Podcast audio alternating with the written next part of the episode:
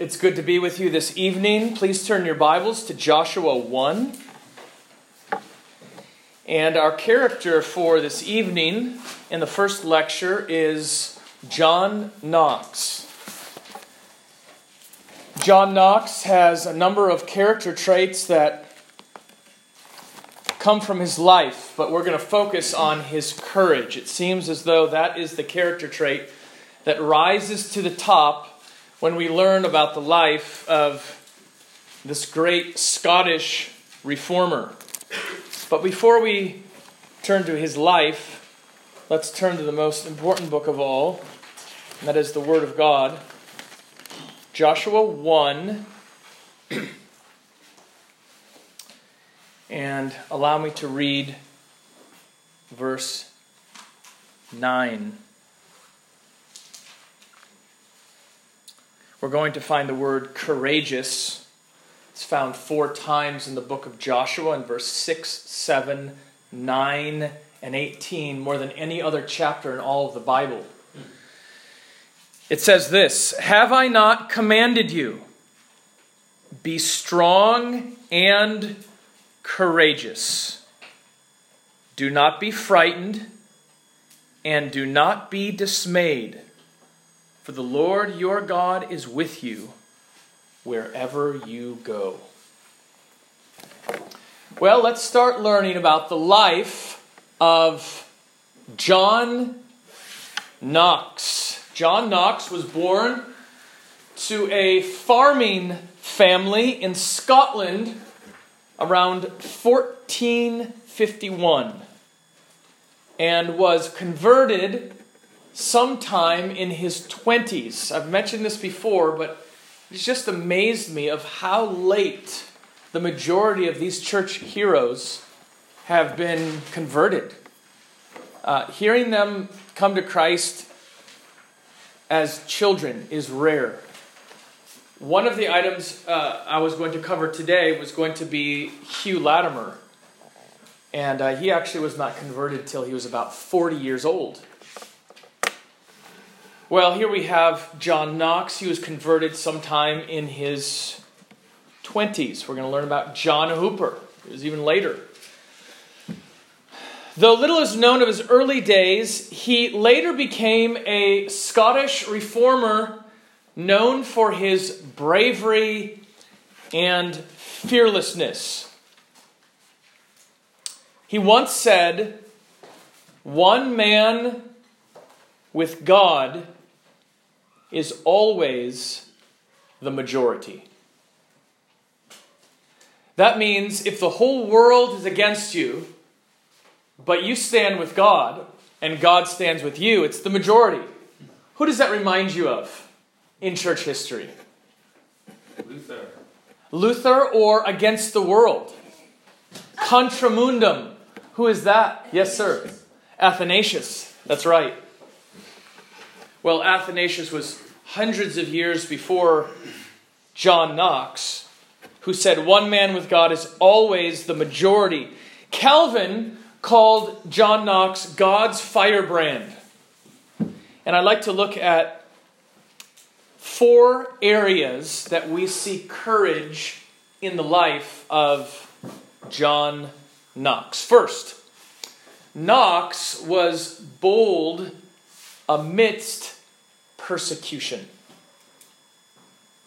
So before we get to Knox, we have to back up just a little bit and talk about another man named George Wishart. George Wishart was the most well-known gospel evangelist in Scotland during Knox's early days. And there was a Catholic archbishop, and his name was David Beaton. How ironic. He would eventually be beaten and killed, but his name was Beaton. David Beaton, Catholic archbishop, and he had executed several Protestant Christians, and twice he tried to kill George Wishart. Well, after the second failed attempt of killing Wishart, Knox says, "Enough of that. I'm going to be your bodyguard." And so Knox starts protecting George Wishart. And what does he use? He uses a huge sword that he can. A sword, and not just any sword. This is a double-handed, two-handed broadsword. And you can see photos of this. And Mr. Jake and I contemplated having a PowerPoint today, but I couldn't get my hands on a projector. But there are pictures. If you Google George Wishart, you'll see photos of Knox and Wishart. And here you'll see Knox with a huge double-handed broadsword lying on his shoulder. Well, he protected Wishart for about 5 weeks. And at the end of that time, Wishart knew that it was pointless to keep running. And so he comes to Knox and he says, "Knox, you have some students back home. Go home." And he said to him, "One is sufficient for a sacrifice." In other words, only one of us needs to die. Hours after Knox left the side of Wishart, Wishart was captured, tried, strangled, and burned as a heretic. Knox now was greatly affected by the death of this godly man. Wishart's death shook Knox and placed within him the first flames to preach the gospel of Christ. We can already see, even in Knox's early days, there was courage in him, and courage amidst persecution. This man's on the run, I'm going to protect him. Second, let's look at a second example of courage in the life of Knox. He was bold and courageous in doctrine, not just in persecution, but in doctrine. So, weeks after Wishart was killed, there's a gang of men, and they decide to storm a city, a castle in the city of St. Andrews. And this gang of men comes upon the city, and there they capture David Beaton, the Catholic archbishop I just mentioned previously, and they kill him, and then they hang his body from the window. Well, Knox had no part of this, but he hears what's going on, and he decides to enter into the castle. And he begins preaching to the people, and they call for him to preach to them, and at first he doesn't want to, and he's moved to tears, and suddenly he decides to start preaching to the people. The people inside the city are expecting that they're going to get help from the outside to win the day. They don't win the day. A year later, the French send a fleet of ships to retake the city, and all the rebels inside are captured and punished, including Knox. Now, in those days, as is today, the worst punishment you could get would be execution. But the second worst punishment that you could get besides execution was the galleys. That's right. The galleys. And that's what was given to Knox. A life sentence on the French galley ships, the most severe punishment besides execution. Now, these were large ships that moved in the water, and in those days, you didn't have fuel moving these ships, and you didn't have coal moving these ships. The ships moved in one of two ways. Either it was by the wind in the sails, or the fuel was the sweat of slaves that were rowing down below. Picture this. 150 men sat below. 6 to an oar. 25 oars in all, about 15 meters long. To give you an idea, that's about the length of our church building. So imagine the length inside our church building from one end to the other. That's about 15 meters long. That's how long the oars were. You had 6 men per oar. They're chained to the oars so that they could not escape. And they were whipped if they didn't pull their weight. And they said, "Oh, by the way, Knox, you're going to be here for the rest of your life."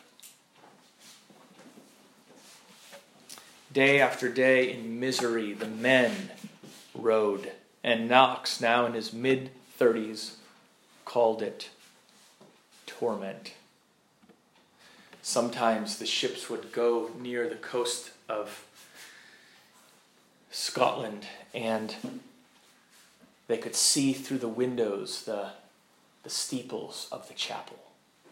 And Knox said, I cannot believe that the Lord will let me die here. One day I will preach again in those churches. On one occasion, when the Catholic Mass was held below with the slaves, a picture of the Virgin Mary was passed around for the slaves to kiss. All around to the different oarsmen. But when it came to Knox, it was thrust in his face, and he refused to kiss it. Again, they took it and pushed it in his face and said, kiss it. And when it was thrust in his face again, he grabbed it and threw it overboard and said, let her swim.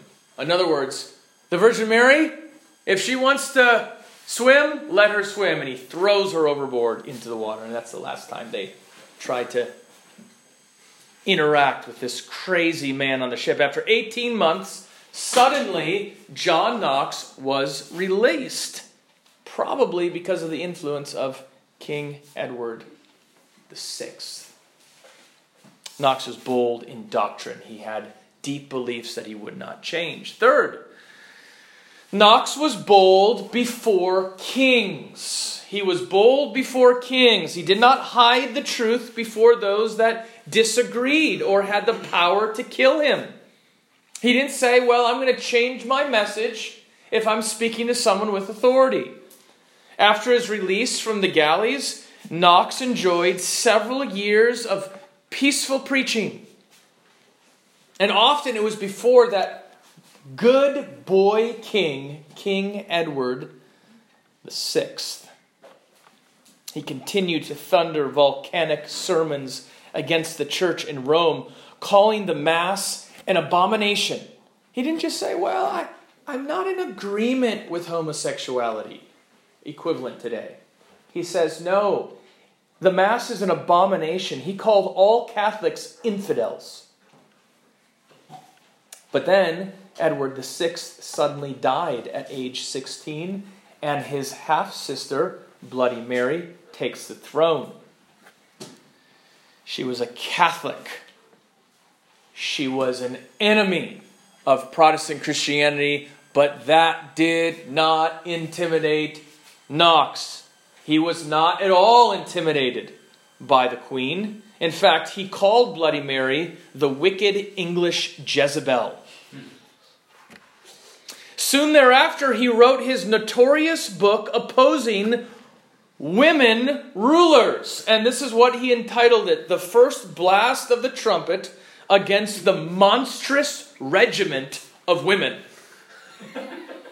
I'll read that again. The First Blast of the Trumpet against the monstrous regiment of women. Now, you got some old English in there, so let me explain. Regiment simply means rule, okay? And monstrous means terrible. So the First Blast of the Trumpet against the terrible rule of women. And Knox in this book is arguing, and he believed firmly, that only men and not women should lawfully rule a nation. And since there were two Catholic queens on the throne, Bloody Mary in England and Mary Queen of Scots in Scotland, made sense. But the publication, at least according to most people's views, was ill-timed, because right after it was published, Queen Mary in England dies. And who comes to the throne? Good Queen Bess. Yes, Queen Elizabeth takes the throne. And because she was a friend of Christianity, many people withdrew from Knox right here. They withdrew and they separated from Knox. They distanced themselves from him. He said, quote, "My first blast has blown from me all my friends in England." Well, elsewhere in his writings, he used the rebellion against the evil queen Athaliah in 2 Kings 11 to argue that Christians can fight against unjust rulers. Well, Mary Queen of Scots was wicked too. In fact, she was just as wicked as Bloody Mary, although her wickedness took a different form. Very interesting, the life of Mary Queen of Scots. While she was married, she had a child with another man, and then supposedly conspired to have her husband killed, and not just killed in any way, but blown up with explosives. Well, when Knox stood before Queen Mary and her new boyfriend, now she has a new boyfriend whose name was the Earl of Bothwell. He stands before them now. What's he going to say? This is like John the Baptist now. He's in jail and he's calling out the sins of his captors. This is John Knox. He charges them with murder, adultery, and rape. Mary later said, this is Mary Queen of Scots, while trembling and in tears. And by the way, the trembling and the tears was not because of repentance. The tears were not out of conviction. It was out of anger. She just loathed John Knox. She said this, "I am more afraid of the prayers of John Knox than an army of 10,000.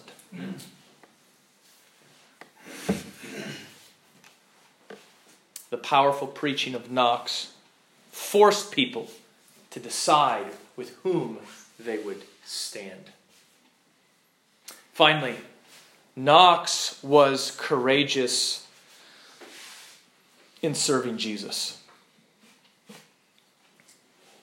For many years, he left the comforts and familiarity of his native Scotland and pastored churches in Frankfurt, Germany, and Geneva, Switzerland. I don't think some of you really appreciate the steps of sacrifice that your pastor and missionary has taken to come to the other side of the world. Just think of the comfort that comes from your own language. How many of you are not even willing to speak a language right across the street from you? How often do I greet a Venda? Aye, aye, Minjani. Nda. Aye, aye, nda. Minjani, uvuani. You cannot even greet in Tsonga. When I speak to Tsongas, they tell me dogmatically that Vendas are not willing to speak to them in Tsonga. So they have to speak in Venda to them. And you know what? When I speak to Vendas, what do you think they say? Oh, those Tsongas. Oh, they think they're better than everyone. They won't speak Venda. Well, I happen to side with the side of the Tsongas, actually. I think the Tsongas are more willing. But the point is, how many of us are not even willing to get out of our comfort zone? We won't even share the gospel with our neighbors, with our family and friends. How many of you have a conviction every time your pastor goes on evangelism that you say, why is he doing this after this many years when we should be doing this ourselves? Knox was courageous because he left the comforts, the family, the cultural comfort of Scotland, and instead he pastored churches in Frankfurt, Germany, and Geneva, Switzerland. I don't think that's a small thing. While he was there, he met John Calvin. He met Heinrich Bullinger in Geneva. He called the city of Geneva the most perfect school of Christ that ever was on earth since the days of the apostles. He helped in producing the Geneva Bible, a new Bible translation in English. And he longed to see the Scripture change Scotland in every way. Knox said that he wanted a school in every district, a college in every town, a university in every city. He wanted to help the poor wherever he could. He helped pull Scotland away from the idolatry of the Mass and toward a reverence of the Bible. He transformed Scotland, especially during a time when it could have gone either way. Is it going to go to Rome? Is it going to go to the Protestants? Are they going to accept transubstantiation? Are they going to establish the Mass? He transformed his country and now is often referred to as simply the reformer of Scotland. He once famously cried out, "Give me Scotland or I die." Well, Knox died on 9 November 1572. At the end, he called for someone to read the 17th chapter of John. In verse 4 of John 17, Jesus says to the Father, "I glorified you on earth, having accomplished the work you gave me to do." Well, that was a fitting passage to read because John Knox, too, had finished the race that the Almighty had given him to run. His gravestone reads with these words, "Here lies a man who never flattered nor feared any flesh." It's John Knox. Well, let's turn in our Bibles to Joshua 1. We read verse 9, and this passage answers three questions about courage. Let me give these three questions about courage that this passage will help us with. First of all, why does Joshua even need courage? What's going on in this passage? Why does he need courage? Let me give you four reasons why Joshua needs courage. The first reason he needs courage is because he's alone. Look at verse 1. "After the death of Moses, the servant of the Lord said to Joshua, the son of Nun, Moses' assistant, 'Moses, my servant, is dead.'" Do some of you remember the first day you were left alone by your parents? Or maybe the first day you went to college and they drove away, that feeling? Joshua needs courage because his leader, his mentor, Moses is gone. It takes place right after the death of Moses, according to verse 1. Well, Paul knew what it was like to be alone. 2 Timothy 4 and verse 16 says this, "At my first defense, no one came to stand by me." It takes courage when you're alone. It takes courage when you're the only believer at work. It takes courage when you're the only believer at your school. It takes courage when you're the only believer in your own home. You might even be the only believer in your own marriage. You feel alone. It takes courage. Psalm 55 is a great passage of the intense fear that David felt when he was alone. Let me give a second reason of why courage is needed. It was needed by Joshua because he had to act. In other words, he couldn't just sit there and think about it. He actually had to do something. He couldn't sit around and mope that Moses was gone. He had to get busy. Hey, there's a problem here. I don't want to fix the problem, but I have to fix the problem. The Lord said, "Go over to the other side of the Jordan," verse 2. And being courageous means often, especially you young men, getting up and doing something. You might be frightened. Joshua, no doubt, was frightened. God is giving him a job. Your leader's gone, and now you have to do it. Third reason why courage is needed. Courage is needed because time was short. Verse 2 says, do you see that word? Now. Now. You know, people often cover their fear with procrastination. They're fearful to do something. They don't have courage. The way they avoid it is simply by procrastinating. Like in Matthew 8:21, Lord, let me first go and bury my father. Fearful, following Christ. Let me just delay it. Let me procrastinate. Felix was willing to hear Paul preach only when he could, quote, get an opportunity, Acts 24:25. Instead, Joshua was to be brave now. The Bible says in 2 Corinthians 6:2, today is the day of salvation. Fourth reason why courage was needed by Joshua. Courage is needed because others are involved. That means it wasn't just Joshua that he had to take care of. It wasn't just Joshua he had to worry about. Others were depending on him. God said in verse 2, you and all the people. We live in a society today here in South Africa of a lot of wimpy men without courage. And one of the reasons I know that is because there's so many single men.